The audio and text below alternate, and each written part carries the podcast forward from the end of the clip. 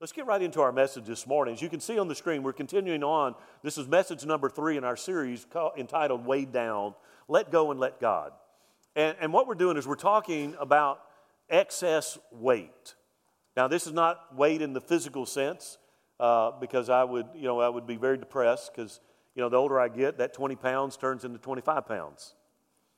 And it seems like it's easier to put it on than it is to take it off. And, and so we're not talking about physical weight loss, we're talking about spiritual weight loss, how to run our race unencumbered or un, uh, with, without obstacle. And so, uh, my text this morning, Matthew chapter 6, uh, I'm going to be talking about worry. How many's ever worried before? I was worried about that. no. Matthew chapter 6. Uh, let's look verse 25. Very familiar, most of us know it well. These are red words, okay? They're in red, and you ought to read them. said, Therefore, I say to you, do not worry. Everybody say, do not worry about your life, what you will eat or what you will drink, nor about your body, what you will put on. Is not life more than food and, uh, and the body more than clothing? Look at the birds of the air. For they neither sow nor reap nor gather into barns, yet your heavenly Father feeds them. Are you not more valuable than they? Which of you by worrying can add one cubit to his stature? So why do you worry about clothing? Consider the lilies of the field, how they grow. They neither toil nor spin. And yet I say to you that even Solomon in all of his glory was not arrayed like one of these. Now if God who if God so clothes the grass of the field, which today is and tomorrow is thrown into the oven, will he not will he not much more clothe you, O you of little faith. Therefore, do not worry, saying, What shall we eat, or what shall we drink, or what shall we wear? For after all these things the Gentiles seek. For your heavenly Father knows. I like that. He knows that you need all these things, but seek first the kingdom of God and his righteousness, and all, everybody say all, all these things shall be added to you. Therefore, do not worry about tomorrow for tomorrow will worry about its own things. Sufficient for the day is its own trouble. May Lord add his blessing to his word this morning. Now, let me just say, last Sunday, uh, I began talking about weight loss, okay? Spiritual weight loss, things that we need to cast aside. Remember, writer of Hebrews says that we are to run our race. And, and, and again, I marvel at the technology today. I, uh, uh, if you look at people that run track and field events, they, they, they strip down to the bare essentials to run. Why do they do that? Because they don't want to be encumbered by anything. I swim a little bit. I, I, every once in a while, I go through this phase where I like to swim. And at one time, I was swimming about two miles three times a week. Take me about an hour to swim two miles. And in fact, one of our Speed the Light fundraisers that I never got around to a few years back was I was going to swim Lake Pat Cleburne as a, as a fundraiser. And uh, I just never got into it. There's some creepy things down in that water, and I thought I no, I'm just kidding. uh, no, I'm just kidding. but but I enjoy swimming, and and I was amazed at some of the technology that has gone into the fabric of a swimsuit.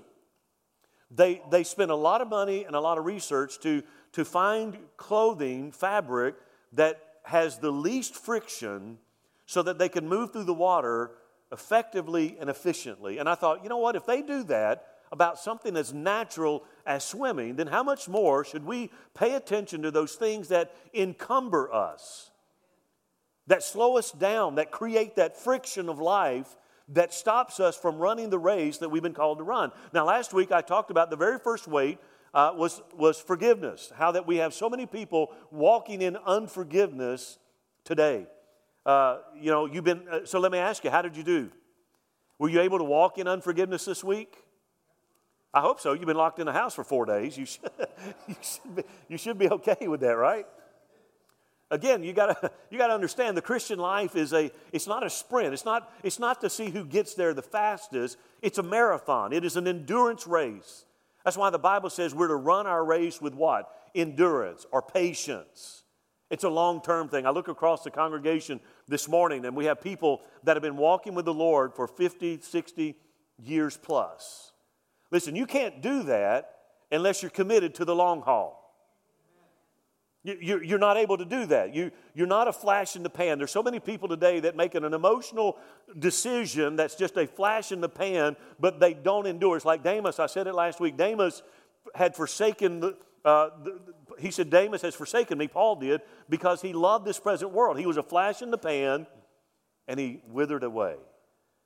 We have to run with patience and forgiveness. I said was so important because forgiving others is vital to your spiritual well being. If you carry around and harbor unforgiveness and resentment in your heart, it will eat you alive from the inside out.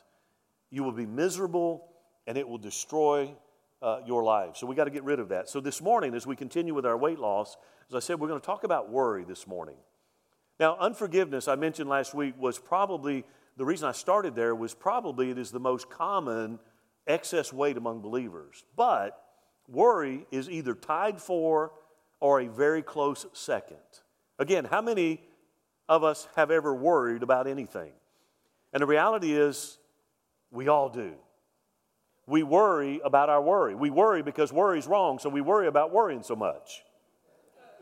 I mean, that's the quagmire, right? That's, that's where we are. That's the quagmire, is because we get so consumed worrying about things. Let me ask you this Have you ever had a time in your life when you were so overwhelmed with things that you could not sleep? I mean, you, you go to bed at night. How many know your brain never shuts down? You worry about your business, you worry about your kids, you worry about your grandkids, you worry about the finances, you worry, you worry about everything. So you go to bed, and just and so on Wednesday nights, and I used to do this all the time, but I mean on Wednesday nights I still do. I pray when we have the benediction, when we leave the service, I pray that we have sweet rest. I do that on purpose because our brains are constantly running around, uh, uh, just, just spinning all the time, replaying everything that's happened to us, every scenario, every situation that we've endured. We play it over and over and over again. So, have you ever, have you ever had one of those times, a sleepless night? We toss and we turn. How about this? Have, you, have there been times in your life that you were so preoccupied with a problem that you could not even function? Listen, worry can be a very debilitating thing. You sit at your office desk, your cubicle, you sit there, you're trying to focus on your assignment, you're trying to focus on your work, but because you are consumed with all of these things, you're not productive. You sit there typing the same memo over and over and over again because you never can get through with it because you're consumed with worry. Have there been issues in your life that have seemed that seem to dominate every waking moment? If, if, if, if, if you say yes to any of these, then you understand the negative power of worry. If you've lost sleep at night because you've worried about something, you understand the negative power of worry. If you've sat at your desk staring blankly at a screen because you were, you were immobile, immobilized because of worry, you understand the negative power of worry. If you think about something when you go to bed, you wake up thinking about something, you understand the negative power of worry. We all worry. In fact, we all worry a lot. And don't you hate it when somebody gets up and says, you tell them what's going on in your life and they say something like this? Well, well don't worry about that. You hate that, right? Ooh, no, don't worry. Be happy. You know, we don't like somebody tell us not to worry.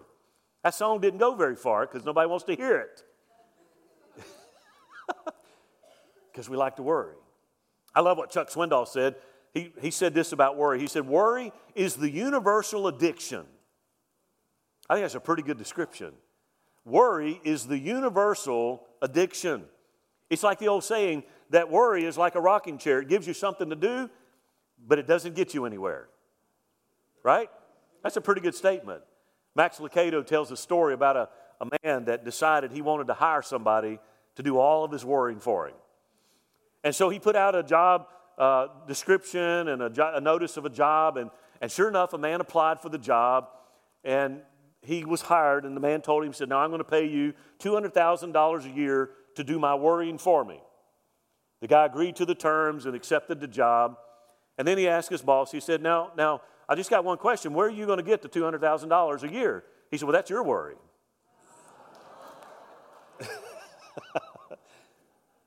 you know, as nice as it seems to, and might, might sound to have someone do all of our worrying for us, Worrying is not something that you can pass on to somebody else. You ever notice that? Now, now I will tell you, that if you are a, a, a, a habitual worrier, you model that in front of your children, and they will become warriors because of what you modeled. But you don't just pass it on. That's not something you can pass on to somebody else. I, I, you know, I've heard it said in the Bible, and I've never really verified this, but I have no reason to really doubt. But it's, they, I was told, or I've heard most of my life, that the two words "fear not" are found 365 times in the Bible. That's one for each day of the year. You know, when Adam and Eve were in the Garden of Eden, they had a, they had a kingdom vocabulary. So, so, so go back to the Garden of Eden right before the fall. They had a kingdom vocabulary. And, and, and when man sinned, a new word entered into that vocabulary that was not of kingdom, that was not of a kingdom mindset. Remember when he sinned, the Bible says they hid, and when God came looking for them in the cool of the evening, and, and, and finally Adam steps out, God says, Hey, um, what's up? That's my paraphrase there, of course. He's like, What's up? Adam said, I hid because I was afraid.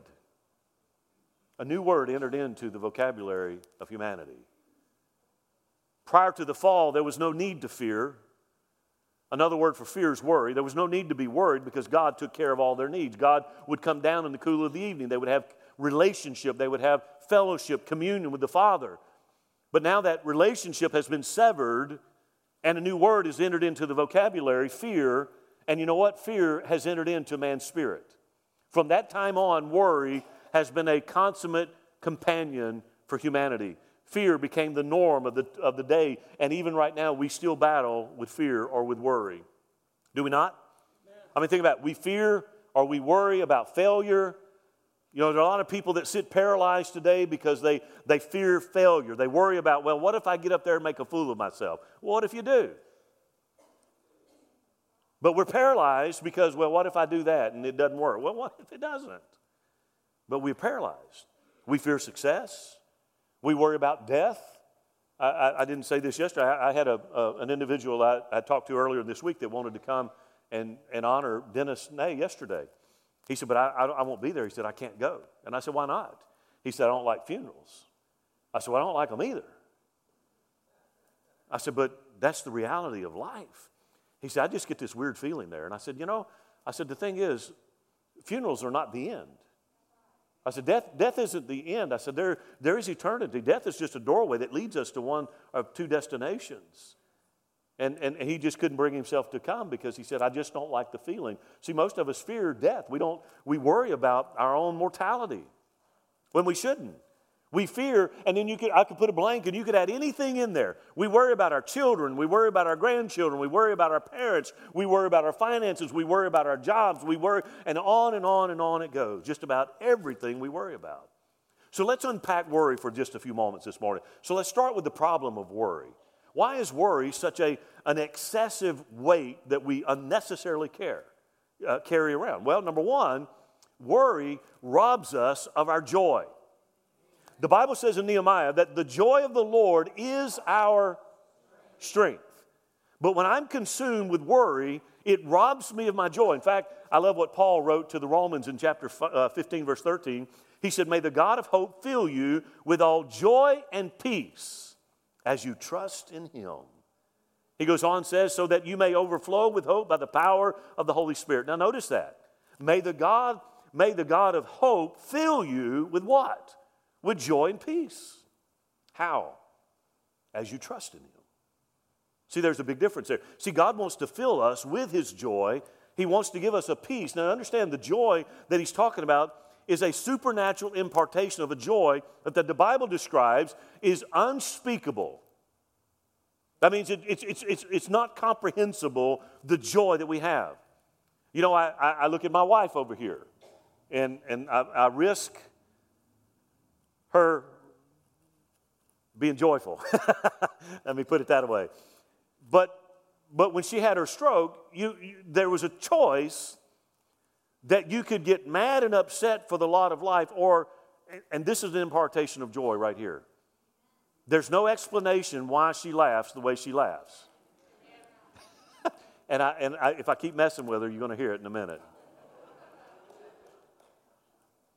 That he wants to give us a joy that's inexplicable. But then he says, and peace. What is peace? It's peace. It's, it's not the cessation of conflict and strife and turmoil. It's not the absence of all that stuff. Peace is that inner tranquility that says, you know what, in the midst of my storm, there's still a peace speaker that says everything's going to be all right. Amen. God wants to give us a peace that surpasses all understanding. That's what God wants to do.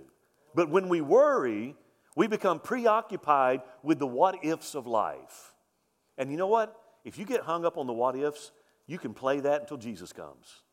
What if this? What if that? Corrie ten Boom said it like this Worrying doesn't empty tomorrow of its sorrow, it empties today of its strength. And that's a pretty powerful statement. So, number one, worry, worry robs us of our joy. Number two, worry makes us unproductive. It makes us unproductive. Again, how many people have been paralyzed because they have been consumed about what if?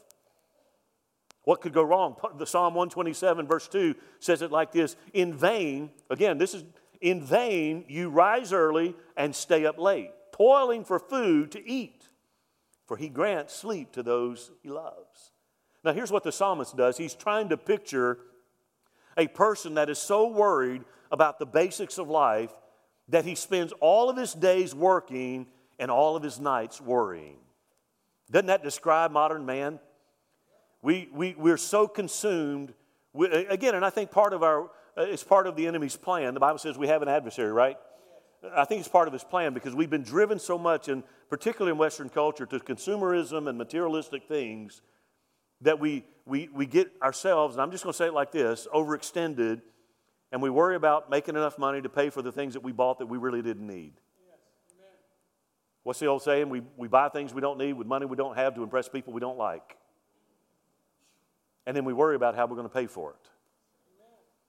Again, that, that's, that's this right here. He, the psalmist pictures this person that is worried and working himself to death and then worrying all night about it. God says all of that worrying is in vain. It doesn't accomplish anything. And so God wants to take our worries away and give us rest. He wants to give us rest. Number three, worry shows a lack of trust. Whew. That's tough. Worry shows a lack of trust. I love what Isaiah writes in Isaiah 26, 3, one of my favorite passages. It says, You will keep him in perfect peace whose mind is steadfast on you. Why? Because he trusts in you. Did you see the cause and effect there? Because I trust in him, he will keep me in perfect peace. Because I'm focused on him, he will keep me in perfect peace. That's that cause and effect. I get peace. Why? Because I trust in him. When we, listen, we can't trust God and worry at the same time. Somebody asked me, How do you do all that you do? Take care of your wife and all, uh, take care of everybody else. How do you do all of that? I keep my mind on Him. I keep my mind on Him. Because if not, the cares of life will overwhelm anybody. You will keep him in perfect peace whose mind is stayed on him. When we trust God, here's the thing we don't have to worry about anything else. We really don't. Here's some of the statistics I found on worrying 40% of what we worry about never comes to pass. 40% of what we worry about never comes to pass. 30% of what we worry about happened in the past and can't be changed. 10% of what we worry about relates to our health, which is kind of ironic because people tell us worrying negatively affects our health. So I'm worried about my health, but my worrying about my health is causing my health to be worrisome. Yeah, something like that. 8% of what we worry about is legitimate. Think about that. Only eight, 92% of everything that consumes our waking moment, our sleeping moments, is inconsequential. Only 8% of it is legitimate, but even then, worrying won't change it. Worrying won't change it. Jesus understood that worrying is the universal human struggle, and so he's very emphatic when he says not to worry. Again, it's a, it's, a, it's a declarative statement, very emphatic when he said, Do not worry. And specifically, Jesus said, You're not to worry about what? About your life. Don't worry about your life. I think he's hinting at one of the major problems with worry. At the end of the day, it's my worries, my anxieties, it's all about me. Isn't, it, isn't that true? At the end of the day, all of our worries are about us. It's about us. It's about my world, my desires, my longings, my stuff. Worry is me centered. That's why it's such a heavy thing. It's me centered. The worry that Jesus speaks about in our text has it knows nothing of self-sacrifice. It knows nothing of laying down one's rights for the good of others. It knows nothing of sacrificial living for the kingdom of God. It knows nothing of delayed gratification for something in the future. Boy, there's a, there's a term right there that the, this generation needs to hear delayed gratification. It's all me centered. Listen, your worry will not make your loan go through. Your worry will not make your marriage better. You got to do more than just worry about it, right? Your worry will not cure cancer. Worrying about won't do it. Our worry will not pay the bills. Jesus said, Your worry is useless. So that's the problem with it right there. So, what's the solution? See, I love this about the Bible is he doesn't just present issues, he tells us how to solve them. I, I mentioned this at the, at the, memorial service yesterday. The thing I love about Christianity is God doesn't just, you know, we don't just get saved and God says, now, now go do the best you can and leave us to fend for ourselves. He doesn't do that. He empowers us to walk as, victor, as victors and as more than conquerors. So, what's the solution? Well, Jesus commanded his disciples not to worry about anything. Here, here are the top four categories of what we worry about we worry about relationships, about work, about finances, and about health.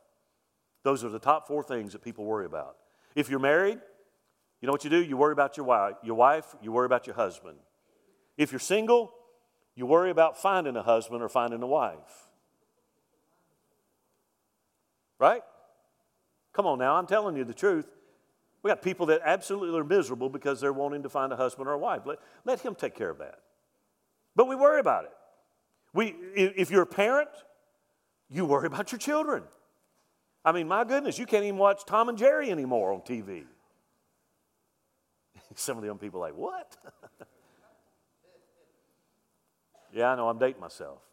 I mean, as a parent, you worry about your children. You worry about what they're growing up and being exposed to in this generation. So you worry about your children. If you're a grandparent, you worry about your children, and now you add to it your grandchildren. It just goes on and on. We worry about our work. Will my job be there until I retire? We worry about our finances. Here's the thing that's a common denominator for a lot of people, rich or poor finances consume a lot of our mental health. It consumes a lot of our mental health. Jesus said, Don't worry about our physical needs. Why? Because we have a Heavenly Father who cares for us. If you don't get anything else I say this morning, hear that.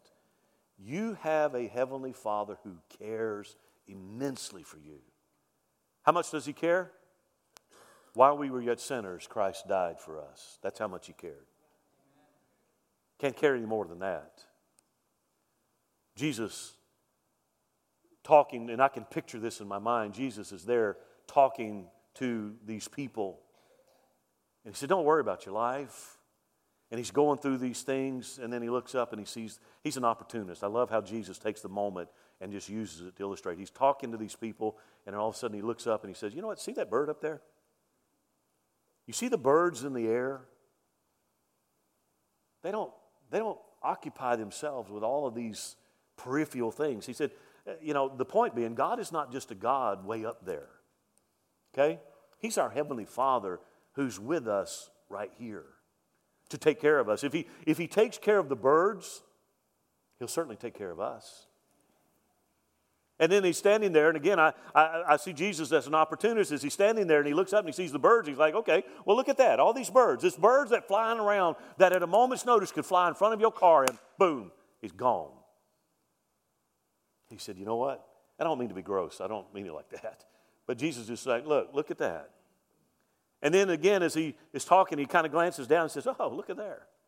You see those flowers of the field? How many's ever, listen, I love springtime. I love I, I love the, the enormity of colors, the arrays of nature. You know, I, I, I told the early service, uh, one of the things I really, I love tulips. I love the beauty of tulips. Sheila and I, when we were stationed in Germany, uh, there's a place in Holland called the Keukenhof.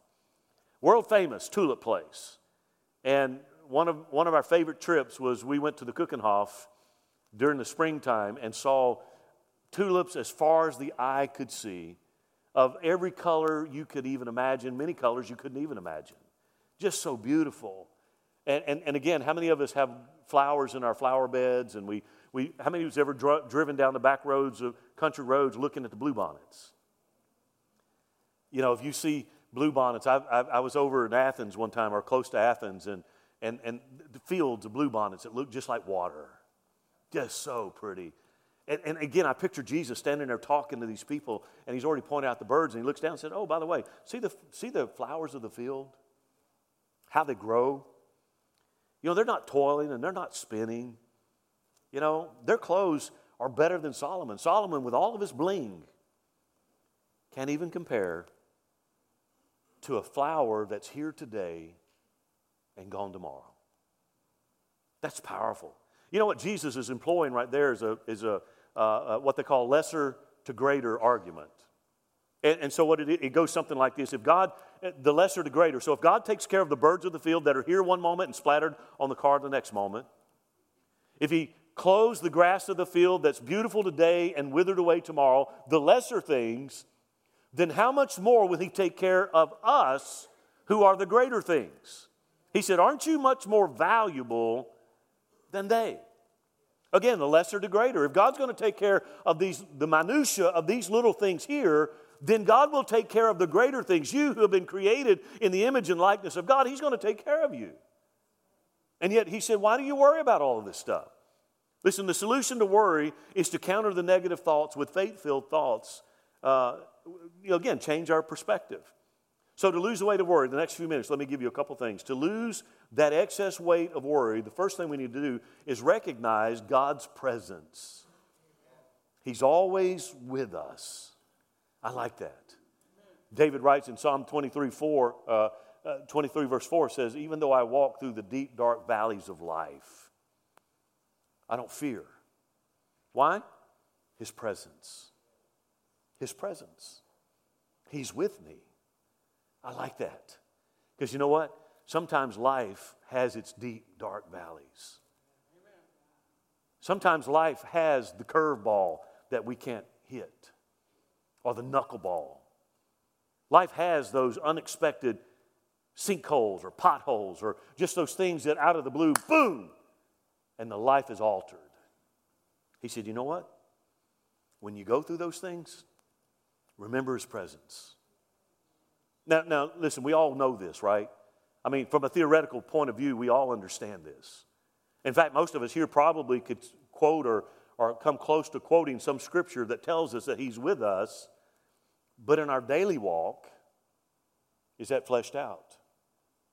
Is that how we live on a daily basis, knowing that I'm walking in the presence of the Lord every single day, that He's with me always? In the good days and in the difficult days, He's still with me. You know, many people live their life as though they're, pardon me, they're all alone over here and God is somewhere way over here, sometimes paying attention and sometimes not paying attention. That's not the God of the Bible. Listen, if that's the way you live your life, as though you're over here all by yourself, handling all life issues, and God's way over here twiddling his thumbs, looking at somebody else, then no wonder you're worried and on edge. I mean, who wouldn't be? If I have to shoulder the responsibilities of life, the burdens of life, then I'm going to be a very miserable person. The cares of life that press in. The Bible says it again and again and again that God is with us, not over there, but right here, right now. I love that. That's why I love that song. In the land of the living, not in the sweet by and by, but in the nasty now and now, we will see the goodness of the Lord. He's promised to be with us. God spoke these words to Moses, and I think they would be appropriate for us today. Exodus chapter 33, he said, My presence shall go with you, and I will give you rest. What does he mean? Stop worrying. Count on my presence. You know, I, uh, when you're tempted to worry, remind yourself that God is with you. Remind yourself that God is with you. He's not over yonder, over there, over there. Do a military song. He's not in the distance somewhere. He's right here.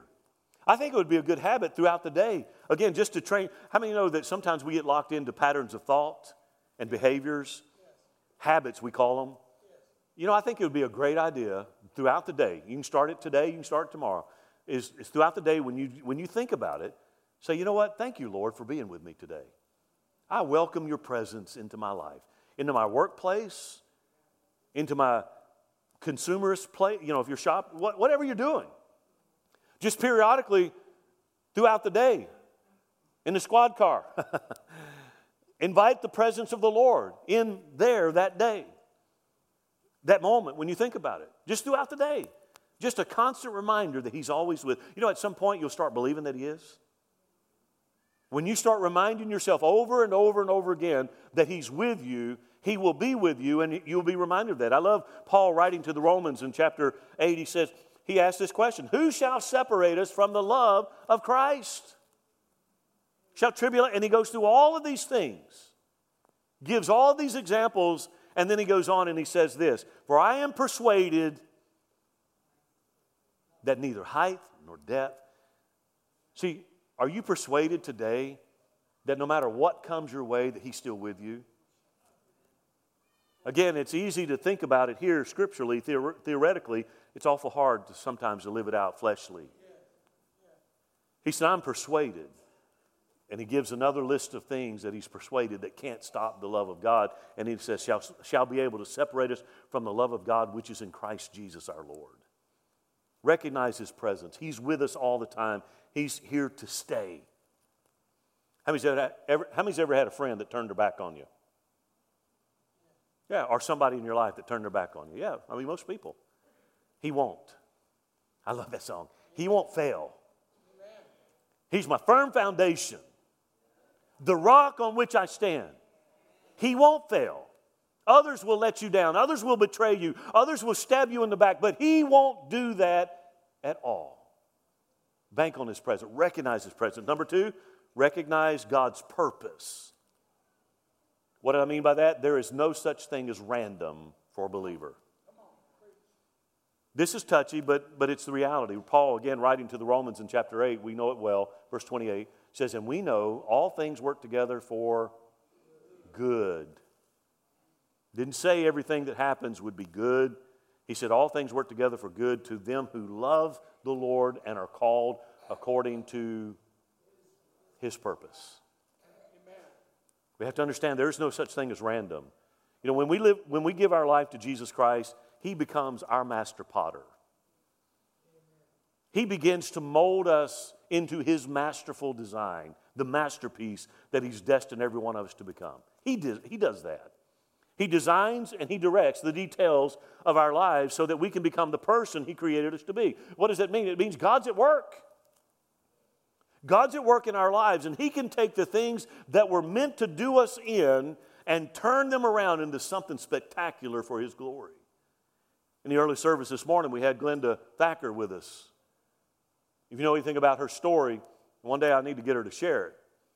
Some of you remember a few months back, she had a a major stroke, and they care flighted her from here to Fort Worth. When she gets to Fort Worth, they tell Joel that there was no hope and to pull the plug.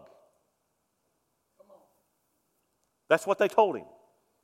He said, Well, I don't want to do that right now. We're going to pray about it. And she said over here this morning. See, God is able to take those things that, turn, that, that are meant to do us in and turn them around for His glory. So understand that there are things that happen in life that have nothing to do with us, everything to do with His glory. I look here at Terry, and, you know, Terry, I was thinking about this the other day. Uh, Terry's had many incredible moments with the Lord, and some, some of you, I don't have time to tell the whole story, but he went with me on a mission trip to, how long ago was that? You remember? About six, yeah, a long time ago, about 16 years ago. We were in Jamaica working at an orphanage, and Terry's, and we're up on the side of a, the Blue Mountains. You've ever heard of Blue Mountain Coffee? That's where we were. We are up in the Blue Mountains. Terry's on top of the roof. We are putting on a, a new roof. A hurricane had come through, tore the roof off of the uh, orphanage there. And uh, so Terry's up there. he steps on a piece of plywood that had not been nailed down. Now, here's the miracle of it. If, if he fell this way, it was about 200 feet down to the first crag or ledge on the side of that mountain. Terry fell this way. But what was bad was there was a picket fence. And I'm watching this as Terry steps on that board. as that board lifts, I'm already on my way down the ladder because I see what's happening. He falls, lands on that picket fence. I don't know if you remember much about it or not. He lands on that picket fence. I thought he was dead. I thought he was dead. I'm panicking. We're on top of a mountain that has it's one lane road. There's no ambulance, there's no hel- there's no medevac. The only thing we could do is we took an old Toyota pickup truck, you know, the little single cab. We shoved a piece of plywood on top of the, the well, the wheel well, put Terry on it, had a lady sitting up against the, the back of the cab, stabilizing his head between her legs. I'm on the back end of it, pushing my feet against the side of the vehicle as much pressure as I could to keep everybody in the vehicle as that Jamaican dude drove us down the mountain in, in record time.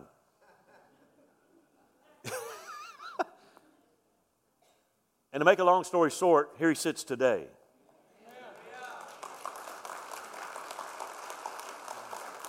It, it very well could have been a funeral done 16 years ago. I thought it was. And yet what and, and that's what that's what he's talking about here that not everything that happens in life is going to be good and grand and celebratory, but even in those moments, God gets the glory when he takes what was designed to do you in and turn it around and make something good come out of it. See, God is at work in our lives. Listen, we all have setbacks. We all have failures. We all sin. But God, He specializes in taking the rubbish of this world and the undesirables and the mess ups and the broken and He heals them, He puts them together, and then He builds His kingdom with them. That's the goodness of the Lord. Listen, whenever you find yourself taking a punch, the gut punch, everybody know what I'm talking about? Whenever you find yourself taking a gut punch from life, Remember, there is no such thing as random. God has a plan, He has a purpose, and He's working all things together. And because of that, I don't need to worry. Lastly, is this we've got to recognize God's perspective. What does that mean? It means learn to see the big picture. The big picture. I love to fly. I fly quite a bit, have for years. It's interesting because, from a linear perspective, when you and I see just the linear the way that we do, we sometimes wonder why did they do this and not do that? Right? Why, why, why, did they make, why did they make it straight? I often ask that question. Why did they have to make a curve there? See, from my perspective, I don't understand, but if I get above from a new perspective, I see things I didn't see before. I can see obstacles and I can see challenges and I can get a different perspective. And, and what I'm saying is, worry happens when we live our life as though this moment is all there is. Think about that for a minute. The Bible teaches that this life is not all there is. That's why Jesus would say things like, don't, don't, lay, up your, don't lay up treasure for yourself here. What do you tell us to do with it? Send it on. Why? Because this life is not all there is to it. This moment is not all there is to it. See, that's why we need to learn to see the big picture. If you're suffering a setback today or dealing with a disappointment today or some frustration today, listen, it's not the end of the world. And I don't mean to minimize. I'm not trying to minimize what you're going through. I'm just simply saying don't live for just this moment, live for eternity. Live for eternity. I love how Paul says this in Romans 8. He said, For I reckon, he's got to be a southerner there. I reckon. He says, For I reckon that the suffering of this present time is not worthy to be compared to the glory that shall be, shall be revealed in us. Did you get that? Your worst day here on planet Earth won't even be a blip on your radar when you get over there and see all that God has created. The scripture says, Eye have not seen, ear have not heard, nor has it entered into the heart of man the things that God has prepared for those who love him. The worst day you have, and again, I'm not minimizing the pain. I can't stand pain. I'm allergic to pain. My worst day here won't even be a memory when I see all that He's prepared for those who love Him. Listen, I don't have to be consumed with worry. Guys, come on back. I don't have to be, wor- I don't have to be worried because God is taking care of us. See, the paradox is in order to live life to its fullest, it's kind of weird. I got to understand this life is not all there is. C.S. Lewis once time, one time said it like this He said, I've discovered that the people who believe the most strongly in the next life do the most good in this life. That's perspective. That's perspective. Listen, what I want to say this morning don't worry. Don't get worried. Don't, don't be consumed by who's going to be voted off the island, who's going to be voted off the voice, who's not going to get a rose in the ceremony. I, I know I went from preaching to meddling right there, I know. Listen, don't get bent out of shape when the, word, when, the, when the waiter gets the order wrong. Listen, people that, you understand, don't worry about it. Take life as it comes. Roll with it. Don't live for just this moment. Let me ask do you want to eliminate a significant portion of worry from your life? Then learn to see your issues as trivial compared to the greatness of our God. I'm not saying your problems are trivial, that's not what I'm meaning. I'm saying when you measure the issues that you're dealing with with the immensity of our God, it's a trivial thing. Used to be a song back in the 70s that went something like this He's a great big God looking after little old me. It's true. The Bible tells us about the deep life, the abundant life that's ours in Christ, filled with joy and meaning, purpose, and fulfillment. Worry won't take us there. Worry won't give you the victorious life. Worry won't give you joy that's unspeakable and full of glory. Worry won't give you peace that surpasses all understanding. Worry won't heal a broken heart.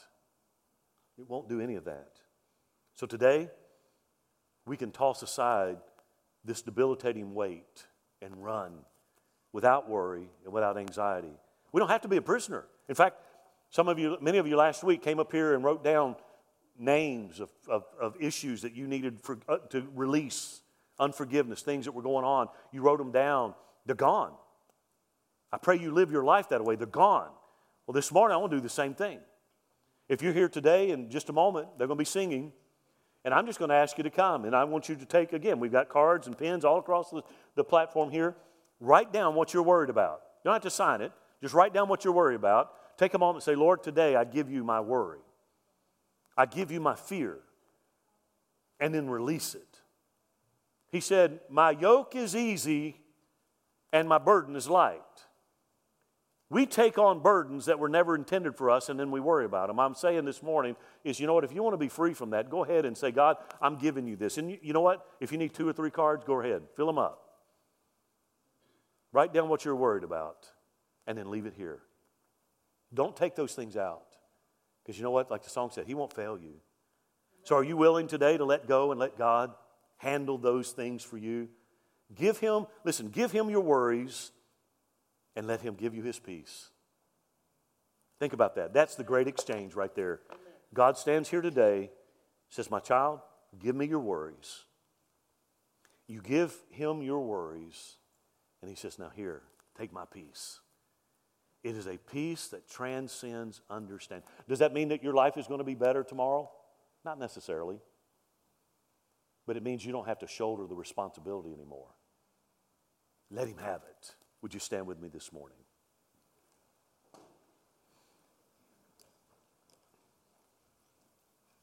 Are these timely words? Are they hitting us good? The weight loss series? Listen, He wants us free.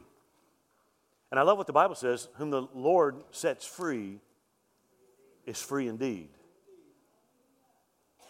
So, as they sing this morning, if you're here today and you've got worry, you've got things you're worried about, Again, there's no, no harm in it. Again, one of the, the first steps to recovery is to admit, hey, I got some things that are consuming me. If you toss and turn at night, if you stress about things, if it's consuming your, your, your, your thought patterns, you worry. Go ahead and write it down and say, Lord, I'm giving you this. I'm releasing it to you today. And you might have to remind yourself tomorrow when you start worrying about what you wrote down today You got to remind yourself, you know what? I gave that to God yesterday. I'm not worried about it. He's promised to take care of me. You know what? He's not failed me yet. Most of you know when I when I started pastoring this church, I was by what they call bivocational. I worked for the city of Irving. Had a great career in the city. Started out as a low man on the totem pole. Within five years, I'd moved up to lead inspector there in the health department. Had a great trajectory in civil service. Pastoring church, doing great. But the church had started growing, and I got to the point where the church needed a full time pastor to handle everything that was going on. And my wife and I had that struggle of deciding do I give up what I know is a lucrative career, good, great benefits, and pursue the call that God had on my life? And, and, and, and if you've ever done that, you understand it's a struggle. I prayed and I prayed and I prayed. And I remember God telling me this as I packed up my office, put all my belongings in a box, set them in the back of my car, and I drove out for the very last time from the city hall there in Irving. And I'm watching in the rearview mirror as that city hall grew smaller and smaller and smaller. I had the devil on one side saying, You idiot. You're going to get up there one day and you're going to say something wrong, and half the people are going to walk out the church, and then what are you going to do? Again, the fickleness of people, he understands, right? Church splits happen over some dumb stuff. But that devil's up there telling me, you know what? You made a mistake. You're going to regret this. Your family's going to suffer because of it. But you know what? God began to speak to me. And He said, Mike, if you'll follow me, I'll take care of you all the days of your life. That was in 1996. And He's not failed me yet. I, am I'm just telling you. You can lay off the worry, you can lay off the anxiety, you can lay aside the fear and trust in Him, and He'll give you peace. So, as they sing this morning, if you're worried about, He told Martha, Martha, you're worried about many things. Get rid of that and focus on the one thing. Go ahead. Christ is my firm foundation. Amen. It's open. Come on down. Write them down. This is your time. There's something therapeutic about writing it down. I've never been more glad that I put my faith in Jesus. Cause he's never let me down. He's faithful through generations. So why would he fail now? He won't. He won't. I've still got joy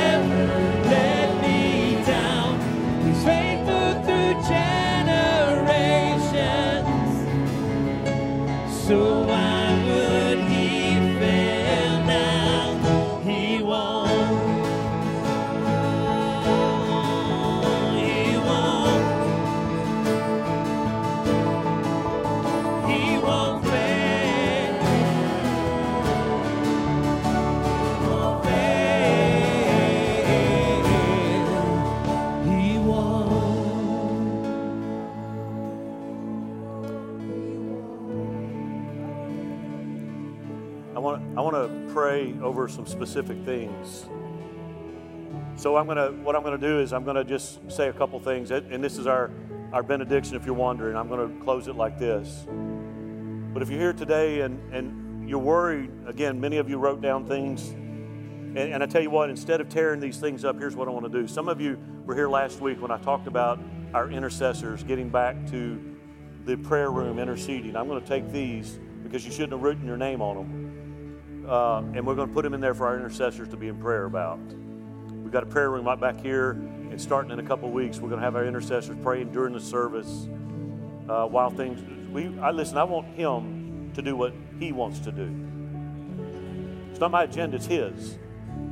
But if you're here today, and, and so I'm going to close out with this. I'm, first area I'm going to pray for. If you're here today and you're worried about finances, and that could be needing a job, needing uh, maybe, maybe had an unexpected bill or something break down and, and you need you've got a financial need and you're worried about it how about slip your hand up? I want to pray i want to pray listen no, no, no reason to be embarrassed by it. It's right up right back down just yeah.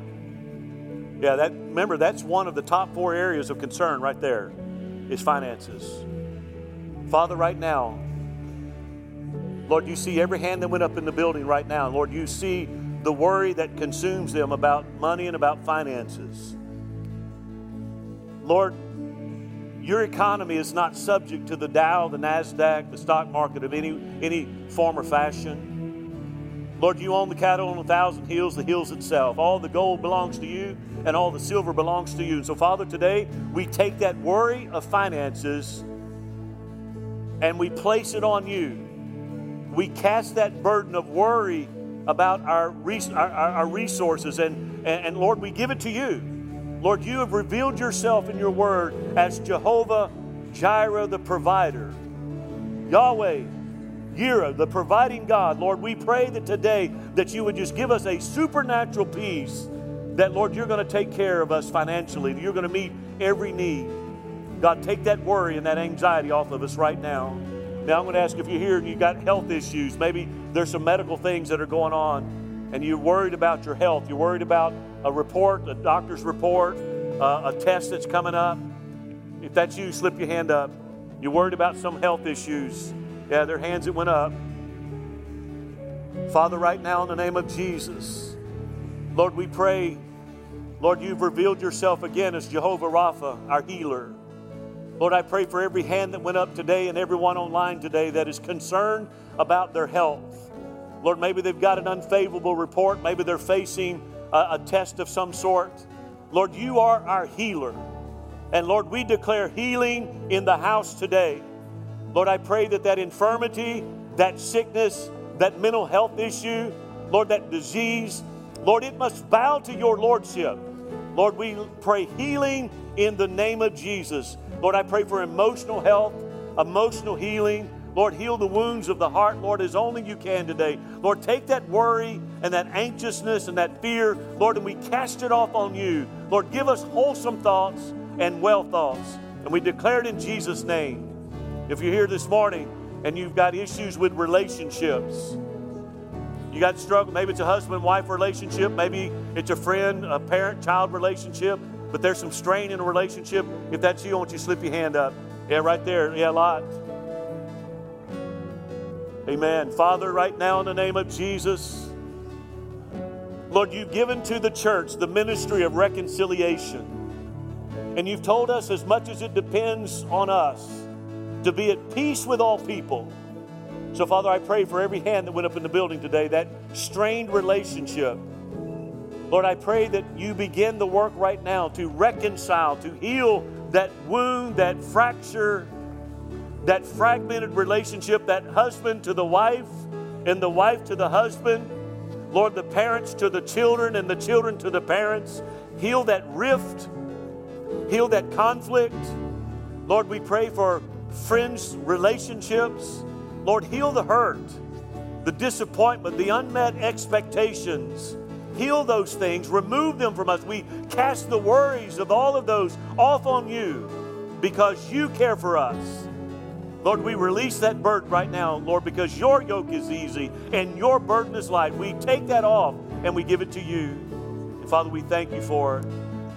Last thing I want to pray for this morning. How many today would say, you know what, I'm, I'm worried about my job? I need a job. I'm worried about my job running out, playing out. If that's you, slip your hand right, right back down one more time. I'm going to pray. Amen. Amen. Father, today I pray. Lord, again, you are our caregiver. You take care of us.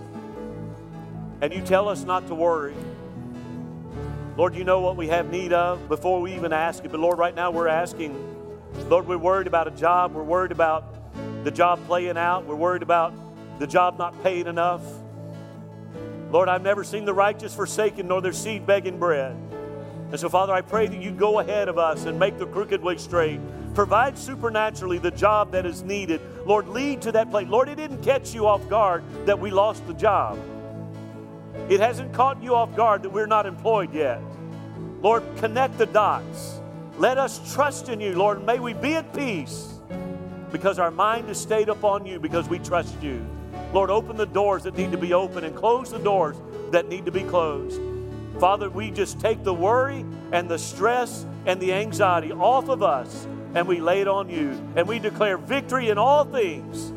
Lord, take us out of here today walking in complete victory and not worried about anything because we are cared for by our Heavenly Father. I love and bless each one now. In the mighty name of Jesus, we all said, Amen. Come on, give the Lord a hand clap of praise. Amen. God bless you. Thank you for being with us online. I'll see you next time. Amen. Amen.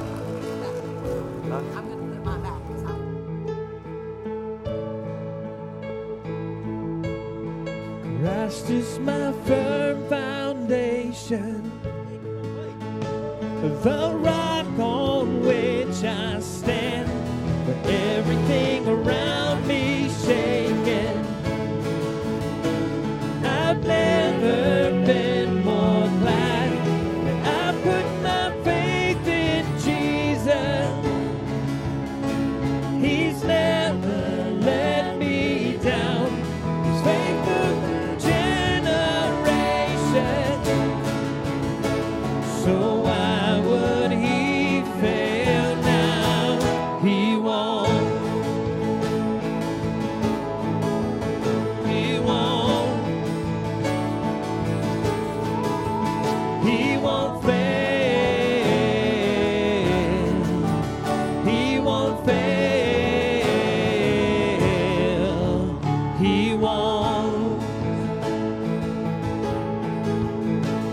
won't.